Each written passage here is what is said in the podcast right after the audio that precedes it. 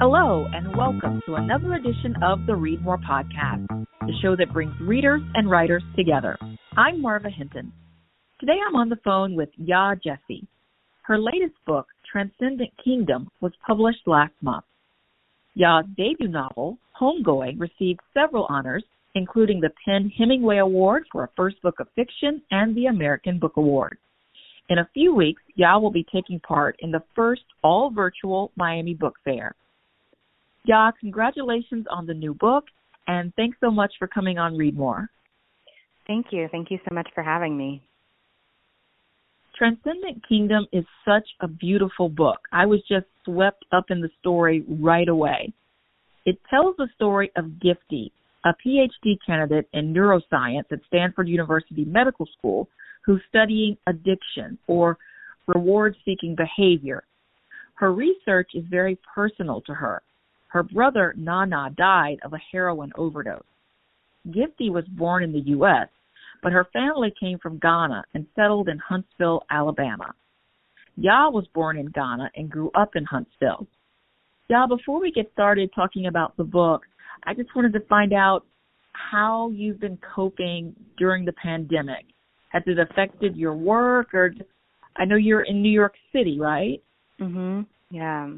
Yeah, I'm in New York um and things have certainly gotten better here. Um I think there was so much anxiety and fear in March um back when all we heard were, you know, sirens going off 24/7 and didn't really know what to do. Um, but now that there's more clarity about uh, what we are supposed to do, the measures that we are supposed to take, um, that things have gotten a lot better. As far as my work, um, you know, things didn't really change that dramatically for me. I was already working from home before this, um, so it wasn't a big transition as it as it has been for so many other people around the world. Um, I was cap- able to kind of keep more or less the same schedule um, work wise as I was pre pandemic. Um, though I will say the anxiety of this moment um, certainly has not made for many uh, very productive writing days. Um, I think that that will come later once um, once things have kind of settled a little bit more. In your acknowledgement for Transcendent Kingdom, you mentioned that Gifty's research is based on the work of one of your friends who was a Mm-hmm. postdoc at Stanford. What is it about her research that interested you so much and made you think it would be the good basis for a novel? Um, well, I think primarily it was just the fact that it was so different from anything that I spent um, my days thinking about, anything that I myself had researched or was interested in. I was fortunate enough to visit her in her lab and take a tour, um, and watching her perform surgery on her mice, listening to her talk about her work, but also the implications of her work um, on on human life. Um, you know, many years down the road when it's applicable to us as well as to mice. Uh, I just found so incredibly fascinating, and I felt like um, it was a subject that lent itself really well to to narrative. That there was a way to fashion a story around uh, reward-seeking behavior. Um, I think it's something that is kind of intuitive to us and easy for us to to comprehend, um, particularly when put uh, in in story form. How much research did you have to do to be able to write confidently about the her experiments and you know operating on the mice and all the theories that she her work is based on?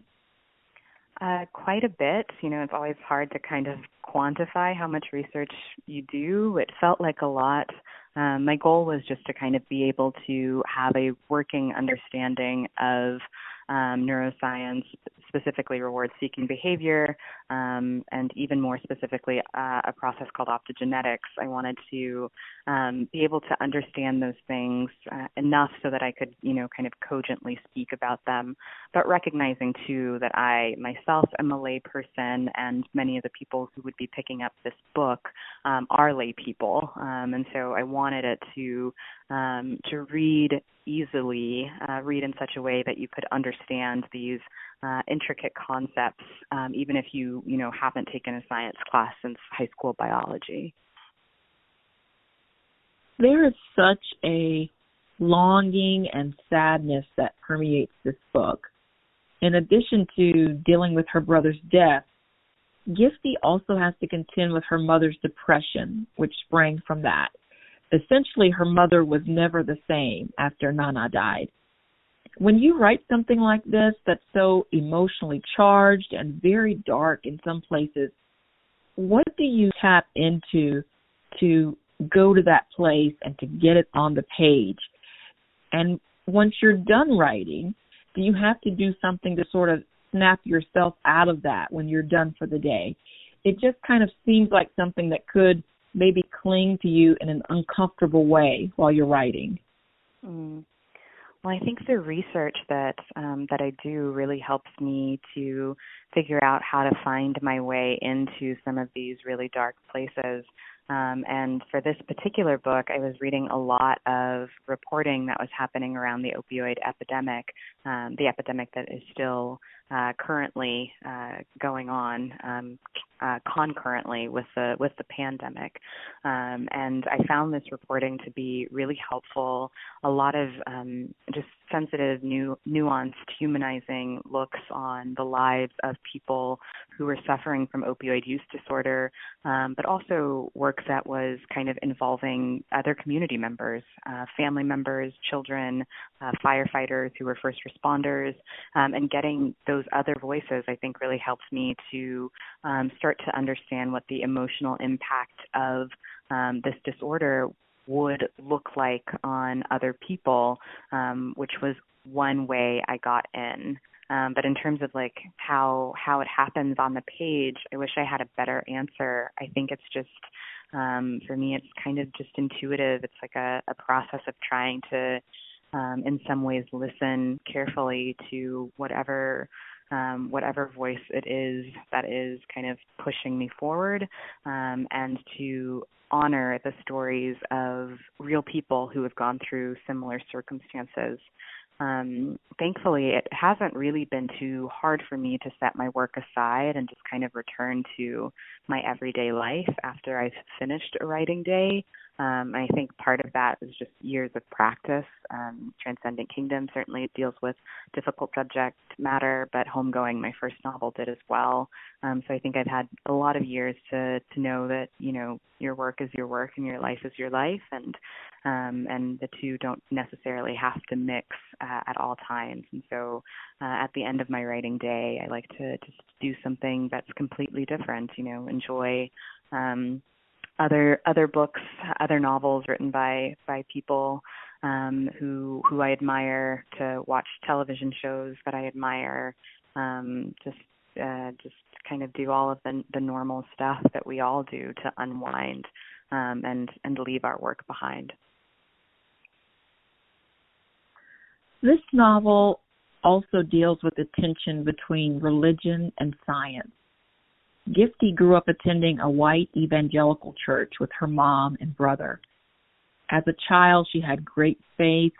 She kept a journal where she wrote to God, but her faith fractured after her brother's death. It's clear, though, from your writing that she hasn't completely left it behind. She comes to see that neither has all the answers that she seeks. Mm. Why was this a topic you wanted to explore? Um, well, it's one that I don't think I've seen in a lot of fiction, certainly not a lot of contemporary fiction, um, you know, dealing with religion, with spirituality, with faith. Um, there are certainly writers who have, have tackled these subjects, um, writers like James Baldwin, whose beautiful novel, Go Tell It on the Mountain, is a big inspiration to me. Uh, writers like Marilynne Robinson, whose novel Gilead um, kind of knocks the wind out of me every time I read it. Um, so there is a tradition of it, but um, not not one that I feel is particularly robust. Um, and I grew up Pentecostal, like Gifty, the main character, um, and it was a big part of my life as a child, um, and one that um, I think has been incredibly formative, even as I have kind of drifted away from um, from the church of my childhood. And I think for Gifty, uh, like for me, um, there's this question of um, where does where does it all go after you've left? Where does it all go um, after you've kind of stopped believing? Um, that many years spent going to this place multiple times a week, uh, being around this community multiple times a week. It's not something that just kind of disappears into the air. Um, it lingers, and and we see the ways that it lingers for Gifty, um, even as she turns towards science. Um, and and I think that it was important to me to um, to show those aspects of faith that uh, again that I don't see represented very often.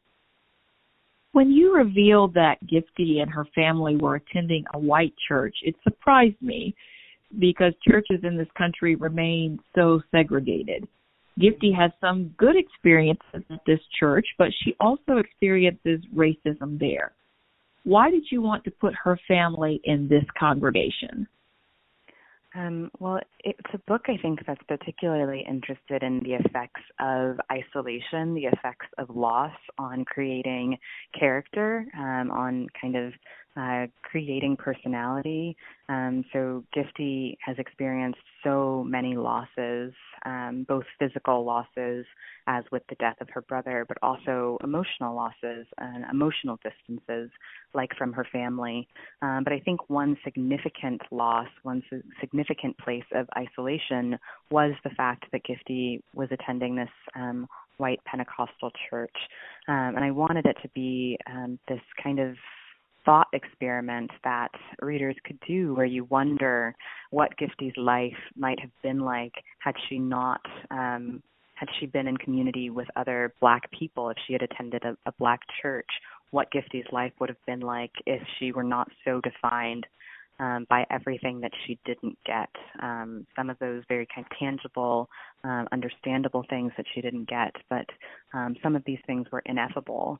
Um, that uh, kind of sense of belonging, sense of community, um, and I think this is a story that's um, that's common to a lot of Black immigrants um, who come and just kind of wind up in a place um, that's already so far from home um, that it, it doesn't feel too foreign sometimes to the adults um, uh, to not be experiencing community with people of their same race.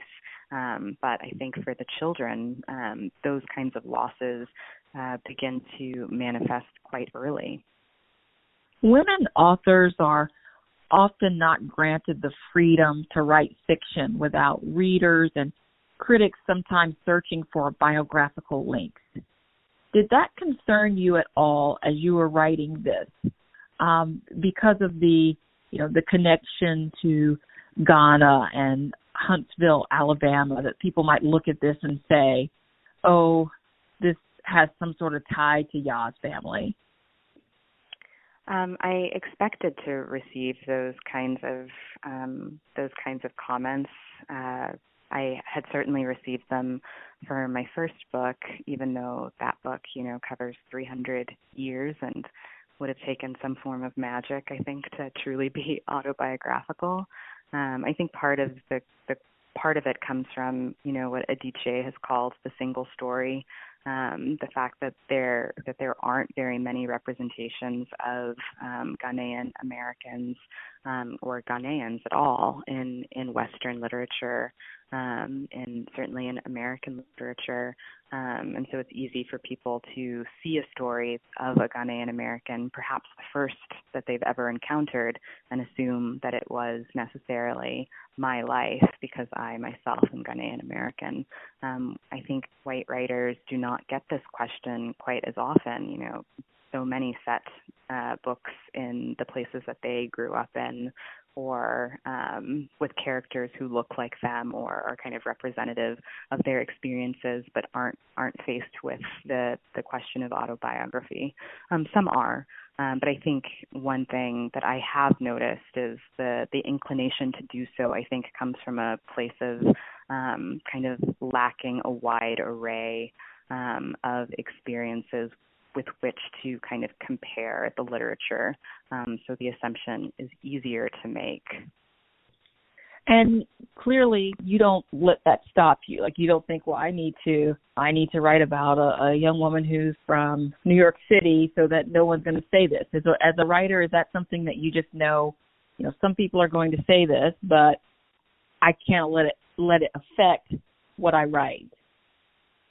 Yeah, um, more the latter. You know, I hope to never um, get to a point where um, what I write is being dictated by um, the perceptions of my writing that I think that I will get. Um, I think to start to think that way would ultimately be, you know, ruinous to the creative process. So um, I never want to be thinking about um, critiques or um, just kind of poor readings um, that I might be getting as I'm writing the first draft. I want to feel the freedom to write about, um, write whatever it is that interests me. Um, and oftentimes that's, again, like things that I wish that I could have read myself, um, which often means representation of people um, who come from where I come from and and look the way that I look. Well, let's talk about what you like to read now. Do you have what I like to call go-to books that you just return to again and again? So, you know, if you were in a situation where you could only read three books for the rest of your life, do you have three books that would immediately come to mind that you say, well, I would like to just, you know, spend the rest of my time here poring over those because either you've learned so much from them or you, they just bring you so much enjoyment? Oh, it would be so hard to narrow it down to three. I certainly have books like that. Um, I'm a big believer in, in rereading and rewatching um, I think uh, just you get so much um, out of a work when you encounter it for uh, second and third and fourth times. Um, so uh, some examples of books that I do reread include Go Tell It on the Mountain, um, which I mentioned earlier uh, by James Baldwin. Um, also a book of short stories by Edward P. Jones called Lost in the City, um, which is a, a favorite of mine. Um, I also love a book um, by Maggie Nelson called The Argonauts, um, which I've reread several times as well.